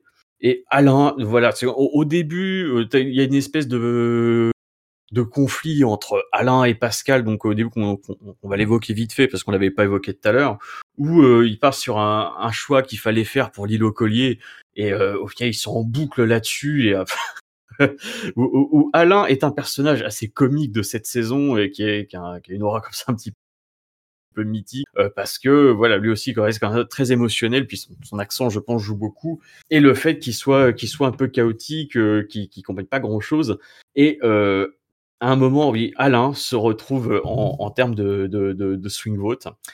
Et euh, au final il, il fait euh, vraiment le, le, le mauvais choix je crois que c'est ce qui fait éliminer Romain et en fait il se fait détester euh, à la fin quoi. Euh, du coup Jade, toi as ton avis sur le personnage d'Alain et son jeu un petit peu chaotique. Euh, toi je, pense que j'ai hâte d'entendre ton avis. Ah c'est bon, c'est bon, t'inquiète, je suis là. Du coup, concernant Alain, c'est vraiment un personnage que j'apprécie énormément parce que c'est pas un personnage qu'on va voir dans tous les épisodes, mais quand on le voit, il euh, y, a, y, a, y, a, matière à, rire. Je me souviens d'un épisode avant la avant, euh, avant le changement d'équipe où euh, en gros il y a Pascal qui va abandonner et puis il y a Alain qui fait genre il est trop triste et puis ensuite on a un confessionnal d'Alain où il dit il dit euh, ouais euh, là j'ai fait genre j'étais triste et tout. Il fait des clins d'œil. Il dit maintenant euh, Pascal va réfléchir. On a vraiment l'impression qu'Alain c'est le mastermind. Il, il a un génie et tout. Alors qu'en vrai il, n'a rien fait du tout. Puis il y, a son épisode mythique. Il y a son épisode mythique. C'est c'est l'épisode de sortie de Nicolas parce que durant tout l'épisode c'est centré sur Alain. Nicolas gagne le confort. Il offre la récompense à Alain. Et puis on a les séquences à l'époque à l'époque ALP mettait des hashtags ah oui, c'est. Alors ça, ça, j'ai oublié d'en parler. C'est que en, gros, ils ont voulu faire. À l'époque, Survivor faisait beaucoup ça. Ils mettaient des, hashtags pour réagir. Mais ce qui marche aux États-Unis marche pas forcément en France, parce que genre j'ai pu, j'ai relevé des hashtags genre Lolo Allo, voilà. Et surtout un qui m'avait fait rire parce que je me suis dit. parce que ça faisait un peu imaginer autre chose, il y avait un aspect un peu absurde qui me faisait rire, c'est hashtag sacrifice au tout début et en gros où tu peux imaginer genre truc de sacrifice humain et tout et voilà je veux dire le, truc hashtag sacrifice m'avait fait rire et, euh, et c'est vrai que c'est un truc qu'on avait vu qu'on avait vu dans Johor qu'on avait vu dans Thaïlande et qui n'ont pas recommencé ensuite parce que c'est vrai que c'est c'est quelque chose qui se fait je pense beaucoup moins en, France et c'est une petite tentative qu'ils ont faite. Donc vas-y excuse-moi Jade tu peux continuer. du coup, il y avait, y avait des hashtags Alain face à la mer parce que Alain euh, mangeait sa pizza euh, devant la mer, il s'est mis à chanter. Puis ensuite, il revient sur le camp, il a sa petite strate en mode, il va pas dire aux gens qu'il a, qu'il a mangé plusieurs pizzas, il va leur dire qu'il a mangé une pizza.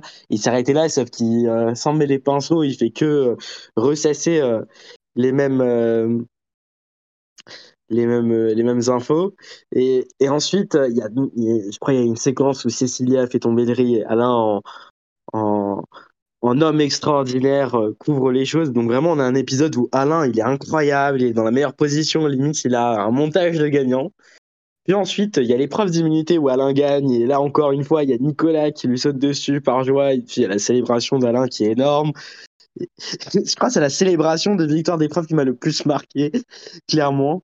Et derrière, ensuite, il y a le conseil, il y a, toutes les stratégies pour le conseil, c'est là où euh, ça prend une proportion encore plus, euh, encore plus énorme. Parce que de base, Alain est dans l'alliance de Gabriel, Wendy et Pascal qui compte éliminer Nicolas.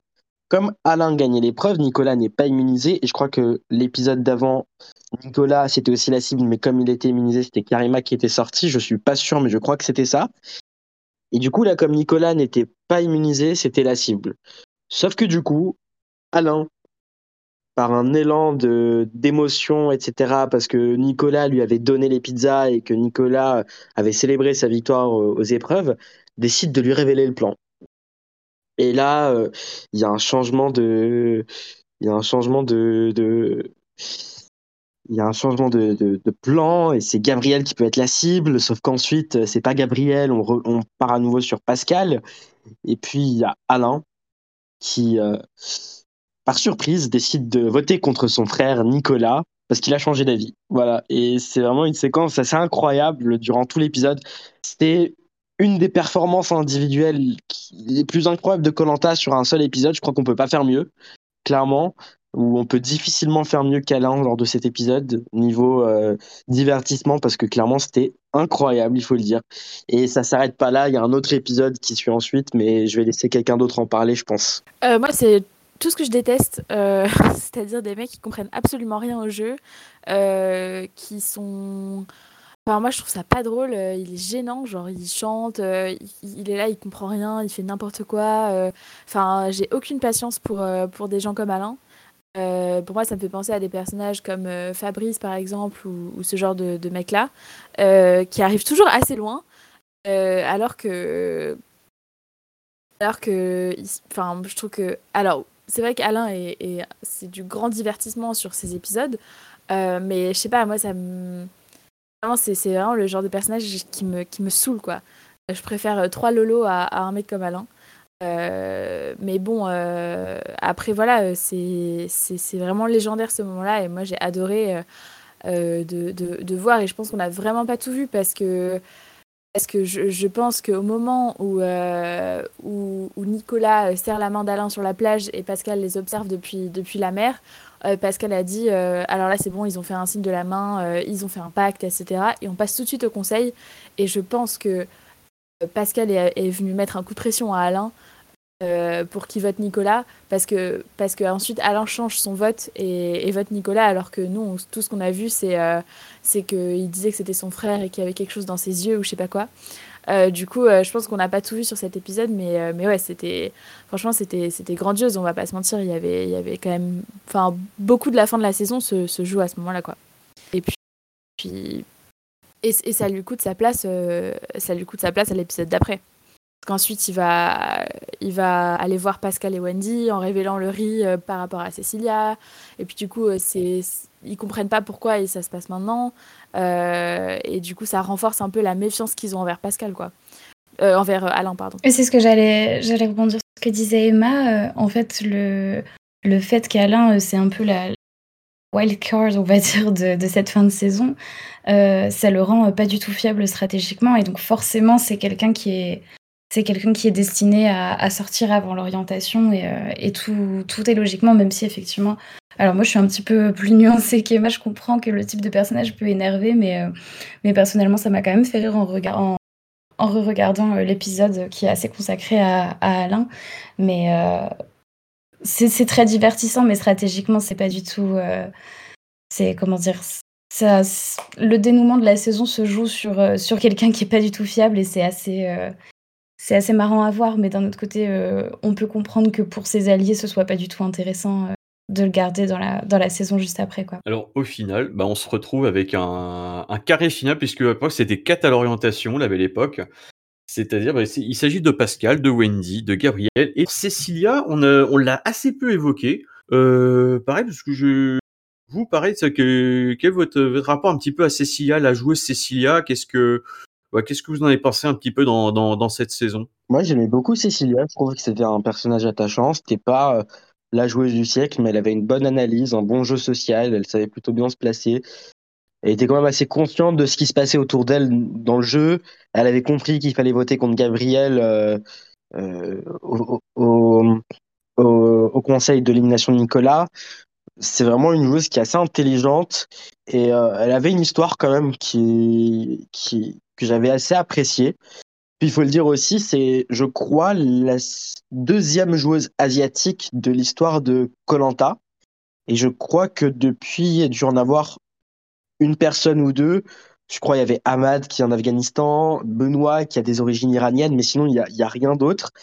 Et du coup, bah, c'était quand même un, signe de, de, diversité, un peu comme évoqué plus tôt dans le podcast. Et pour le coup, euh, moi, Cécilia, c'est un personnage que j'avais énormément apprécié lors de la saison. Euh, globalement, il y a très peu de personnages que je n'ai pas appréciés dans la saison. C'est soit je les appréciais, soit j'aimais les détester. Mais il n'y a pas très peu de personnages où j'étais indifférent, ou je les détestais euh, totalement. Donc, euh, pour le coup, comme pour beaucoup de gens dans cette saison, Cécilia, c'est un profil que j'ai énormément apprécié. Moi j'ai bien aimé. Euh, elle se fait un peu porter par Nicolas, etc. Mais je pense que elle est à l'origine de. Enfin, disons qu'elle a une réflexion strat et tout. Et moi, c'est vrai que, bah, comme tu disais déjà, de son histoire, moi, elle m'a ému de ouf. Euh, quand il... On n'en a pas parlé encore de l'épreuve des sacs. Je pense que c'est pas mal d'en discuter aussi. Mais donc, c'est l'épreuve où il y a les proches. Et il ramène euh, le père de Cécilia, qui est d'origine thaïlandaise et qu'elle n'a pas vu depuis deux ans.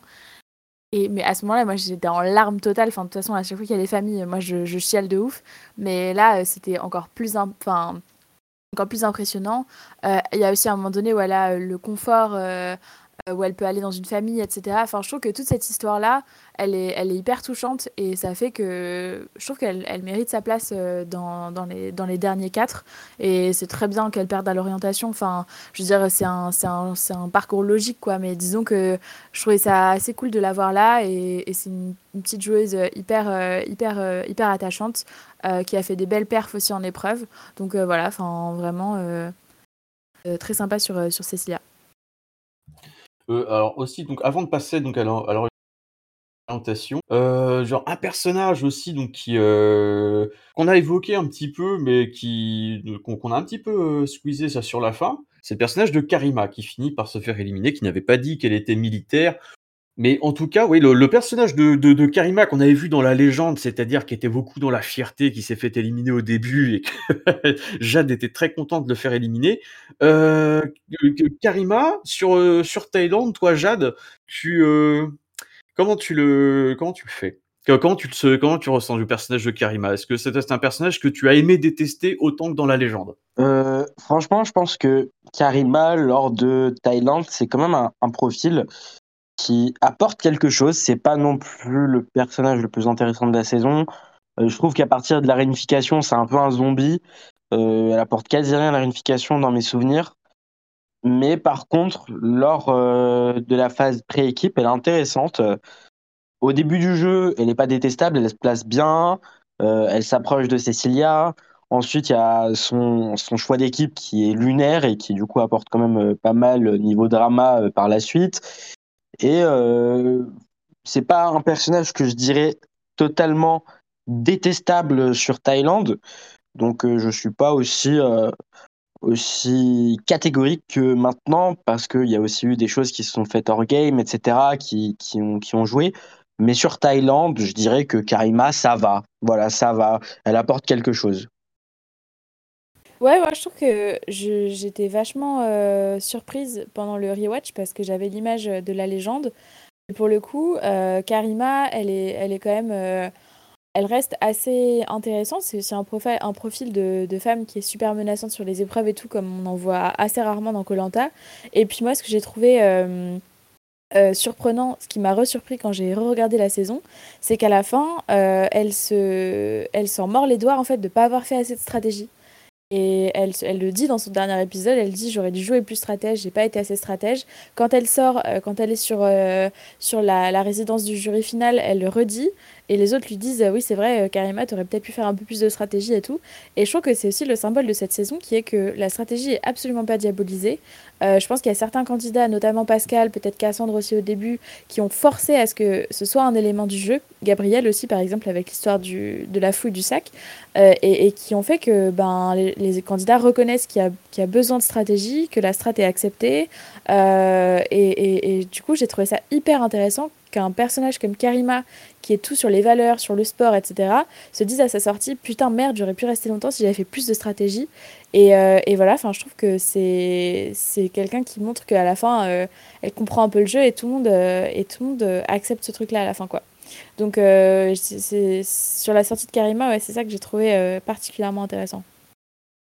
C'est ça, et surtout, ça fait un contraste, par exemple, avec ce qu'on peut voir dans, dans, des saisons récentes ou même avec l'élimination de You, euh, se dire j'aurais pu rester si j'avais fait des stratégies, je m'en mords les doigts, plutôt que dire euh, j'ai joué honnête, j'ai joué avec mes valeurs, mes morales, je suis fier de moi même si je suis sorti tôt. Euh, voilà, au moins je suis resté intègre et, et je vais rendre fier les gens. Il y a vraiment un contraste entre, entre ces deux mentalités. Et puis franchement, vaut mieux se dire faut jouer. Et puis bah c'est dommage si on sort. Et, et on aurait pu faire plus que justement de d'être aveugle par rapport à ce qui se passait dans le jeu sous couvert de valeurs et de morale et, et de pataterie et patatras parce que euh, faut pas se mentir Colanta c'est un jeu complexe stratégique social qui mêle aussi de la survie de l'humain et euh, du sport. Et pour moi Thaïlande c'est la saison qui englobe le mieux tout ça.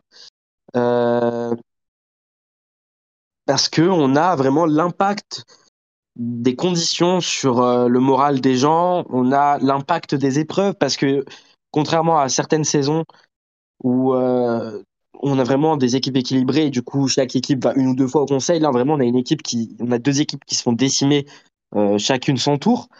Donc, euh, donc c'est totalement différent de ce qu'on peut voir normalement. Lors des épreuves, on a des candidats qui ont été dominants, comme Karima, comme euh, Nicolas, mais on a eu des surprises. Stratégiquement, on a eu des retournements de situation. Donc, clairement, on peut le dire, Thaïlande, pour moi, c'est la saison que je préfère et je pense que c'est la meilleure saison de Colanta. Euh, oui, rebondir, il y a beaucoup de choses qui ont été dites. Euh, je suis totalement d'accord avec, avec Emma sur Karima. Hyper de l'avoir comme ça, de l'avoir plus humaine, de, de l'avoir discuté avec Pascal et ensuite dire en confessionnal que, que ok, elle va prendre avec des pincettes euh, ce que Pascal lui dit parce qu'elle lui fait pas complètement confiance. Euh, c'est, euh, comment dire, c'était hyper intéressant, mais c'est très dommage parce que du coup, ça rend la déception de ces saisons suivantes plus grande. Et, et alors, et en ce qui concerne ce qu'a dit Jade sur, la, sur Thaïlande comme la meilleure saison de Colanta, euh, euh, je, alors je, sais pas si c'est la meilleure saison, mais clairement une saison euh, pour, comment dire, lorsqu'on a à, défendre un peu les, les, points forts de Colanta, oui, c'est sûr que c'est sûr que Thaïlande en a beaucoup, si ce n'est à tous les points forts de Colanta enfin, depuis ce qu'on. Oh là, fou, je recommence. Euh, c'est ce qu'on dit depuis le début. Un casting. Euh, ah mince. Euh, alors oui, donc un casting, un casting intéressant, des retournements de stratégie, un jeu qui est pas juste, qui est pas juste quelque chose de moral et, et des surprises en Globalement, je suis assez d'accord avec ce que dit Jade sur la saison. elle a beaucoup d'atouts et, c'est ce qui en fait une des meilleures saisons, euh, si ce n'est la meilleure. Ça, c'est pas mon avis euh, sur le moment, mais là-dessus, euh, ah oui, oui, la gagnante, oui, la gagnante est est pas incroyable, mais il y a quand même beaucoup de points forts par rapport à d'autres saisons et surtout avec ce qu'on vient d'avoir euh, ces derniers temps. on va venir donc sur donc l'orientation. Donc Cécilia été éliminée à l'orientation avec une performance XXL de Pascal, qui a réussi en 33 minutes. Euh, sur les poteaux, donc c'est Pascal qui gagne et qui choisit Wendy à la fin. Et limite Pascal fait, enfin laisse gagner Wendy euh, à la fin parce que il, estime que c'est pour lui, dans son esprit, il le dit en interview quand il est tombé des poteaux en disant qu'il avait gagné. Pour lui, ça s'était arrêté. Et en gros, lui, pour lui, c'était, il fallait que ce soit Wendy qui gagne. Alors, du coup, Wendy qui gagne face à Pascal, est-ce que c'est un résultat qui nous enchante Tu as déjà un petit peu répondu, Solène, mais je vais te laisser, euh, je vais te redonner la parole et je vais te laisser un petit peu euh, explicite. Euh, est-ce que pour toi, enfin, Wendy fait une bonne gagnante? Est-ce que tu aurais préféré que ce soit Pascal? Alors non, j'aurais pas préféré que ce soit Pascal. Je pense que je pense qu'en termes de vitrine, Wendy passe quand même beaucoup mieux, mais euh, je suis totalement d'accord avec ce que Valentin dit dans le chat. Je pense que Wendy a fait un jeu qui était très qui était très comment dire euh, bah, comme j'ai dit euh, plutôt, je pense, assez passif et, et qui n'a pas forcément été très montré, contrairement à Pascal qui a fait un jeu très agressif, si on peut le qualifier comme tel. Moi, j'avoue, j'ai jamais trop compris cette histoire de Pascal qui donne la victoire à, qui comment dire, qui laisse la victoire à, Wendy. C'est ce qui m'a toujours un peu étonnée depuis la première fois que j'ai regardé. cependant, s'il est d'accord avec ça et si, tout le monde est content, c'est tant mieux. Et, comment dire? C'est-à-dire que Wendy n'est pas à la hauteur de la saison, on va dire en tant que gagnante. Cependant, c'est pas la pire des gagnantes euh, de Colanta, je pense. Moi, j'ai vu beaucoup euh, de fois de gens critiquer Wendy comme gagnante. Personnellement, c'est absolument pas objectif, mais c'est un personnage que vraiment j'ai adoré euh, parce qu'elle est hyper touchante. Vraiment, c'est une espèce d'ange tombé du ciel comme ça. Et je pense que c'est aussi beaucoup le montage qui a voulu la faire passer pour ce, pour ce personnage. Je trouve que son montage est assez unidimensionnel de la fille qui a fait une promesse à son père euh, de monter sur les poteaux et qui tient sa promesse. Ce qui en soi est une hyper bonne storyline et je comprends pourquoi ils l'ont exploité parce que, enfin, perso, genre, je pense qu'il n'y a pas un épisode où j'ai pas chialé quand elle en parle, perso. Mais euh, je pense que derrière, on a vu des tout petits moments où Wendy allait faire du lobbying pour Pascal, où elle allait discuter, etc. Je pense qu'elle est aussi à un carrefour euh, social, Wendy. Euh, parce qu'elle a côtoyé quasiment tout le monde euh, dans les deux équipes. Elle a constitué la première équipe. Enfin, c'est quelqu'un qui, qui, reste assez apprécié et je pense qu'il a gardé une image un peu un peu neutre, un peu, un peu au milieu de tout le monde euh, dans, dans, dans, le, camp, dans, le, dans le camp, qui lui permettent de peut-être euh, faire en sorte que les choses aillent, de, aillent en son sens. Et puis, je pense aussi qu'elle est, elle est euh, actrice des stratégies euh, avec Pascal sur, euh, sur la fin du jeu, même si on voit Pascal qui est beaucoup plus agressif dans ce truc-là, mais on voit aussi à beaucoup de moments ils sont ensemble, ils sont tous les deux, ils discutent. Enfin, je, je pense qu'on a vachement lissé son personnage justement parce que c'est la gagnante et parce que voilà, avec une saison avec autant d'ego, etc. Ils ont peut-être voulu garder une gagnante consensuelle, tout ça. Après aussi, beaucoup ont dit que Pascal avait donné la victoire à Wendy, alors que c'est sûr que pour lui, il a gagné les poteaux, donc il a gagné Colanta, c'est vrai. Après, euh, au niveau des votes, c'est quand même assez serré. Enfin, ils sont à 6 à 5, donc euh, il y a beaucoup de gens qui ont quand même jugé bon de voter pour Pascal, pour son jeu, pour son parcours, etc. Mais moi, je trouve que Wendy, c'est quelqu'un de super intéressant. Euh, j'ai trop aimé son, son, histoire, son personnage, et, et, je trouve que ça fait une bonne gagnante pour Thaïlande. je pense que pour la postérité de la saison, c'est mieux que ce soit elle qui ait gagné que Pascal. Euh, ça aurait été sympa de voir Gabriel gagner aussi, mais il était, il était moins dans, dans le truc euh, tout du long. Donc euh, voilà, moi je trouve que c'est une très bonne gagnante. je suis super contente. Ça a dû lui apporter beaucoup pour sa vie après d'avoir de, d'avoir ces sous-là et tout. Donc c'est quelqu'un qui vient pas d'un milieu très favorisé aussi et je trouve que c'est bien que ce genre de personne puisse gagner. Donc, donc voilà. Oh Wendy. Moi perso, je, je trouve que Wendy c'est une très bonne joueuse qui a très bien su se placer, qui a vraiment bien géré euh, ses alliances, euh, les stratégies, etc. Mais quand même, on, termine la saison sur un, goût d'inachevé, un goût de, de ça aurait pu être mieux. Parce que Wendy, elle a quand même été vachement cachée par le montage. Et, du coup, bah, on, est forcément déçus, nous, euh, fans de stratégie, quand on sait que les gagnants, ils jouent stratégie, mais euh, on nous montre pas ça parce qu'ils ont gagné. Et on se dit, mais pourquoi est-ce que ça, pourquoi est-ce que justement on cache autant les stratégies des gagnants? Alors que c'est vraiment un, un, un aspect du jeu qui doit être assumé pour moi, vraiment non seulement de la part des joueurs, mais aussi de la part du montage, de la part de Denis, etc. C'est hyper important et ça n'a pas été fait. Et quand on sait que Pascal, avec tout son jeu stratégique, son profil, etc., aurait pu gagner, on se dit c'est quand même dommage parce que je pense que ça aurait été la cerise sur le gâteau de, de voir euh, Pascal gagner, indépendamment de ce qui a pu se passer depuis. Moi, je parle de, de mon point de vue euh, de, de quelqu'un qui a, qui a, vu la saison en live et qui, justement, euh, moi, j'aurais vu Pascal gagner, j'aurais été ravi et pour moi, ça aurait été vraiment euh, la meilleure chose pour, euh, pour finir le jeu. Mais ça change pas que Wendy, c'est une très bonne joueuse et puis euh, franchement, on peut pas non plus être dégoûté de sa victoire parce que c'est quand même une bonne joueuse, elle a bien joué et puis c'est quelqu'un qui est appréciable et pour le coup, c'est pas comme si un candidat nul à chier avait gagné. Donc, pour le coup, ça va, mais je suis quand même déçu que ça n'ait pas été Pascal qui avait gagné le jeu. Du coup, comme tu l'as dit, Jade, une saison qui est parmi les meilleures, si ce n'est mon la meilleure. Donc, un qui citerait plutôt Rajampat, plutôt Johor, plutôt tout ça, mais ça fait partie vraiment des saisons où la, stratégie était, était de mise, où vraiment il s'est passé des choses, où le montage était hyper fluide, justement, on pouvait voir quand même pas mal de choses. Et d'ailleurs, de cette saison, il me semble qu'il y a trois candidats qui sont revenus. Donc euh, Pascal et Cassandre sont revenus au combat des héros, où Cassandre s'est fait éliminer dans les six derniers, et Pascal, comme on le sait, qui termine finaliste et qui perd contre Clémence un vote, à un vote aussi, bah, et qui gagne encore une fois les poteaux. Et, euh, aussi, bah, là, on a vu euh, bah, Karima qui a participé à la légende et qui est éliminée au premier conseil et qui n'a pas fait long feu. Euh, voilà, donc c'est ce, je, je pense c'est aussi des bons candidats. Est-ce qu'il y a d'autres candidats de cette saison, vous, que vous aimeriez peut-être revoir euh, dans un dans un All-Star futur? Gabriel, définitivement. Gabriel.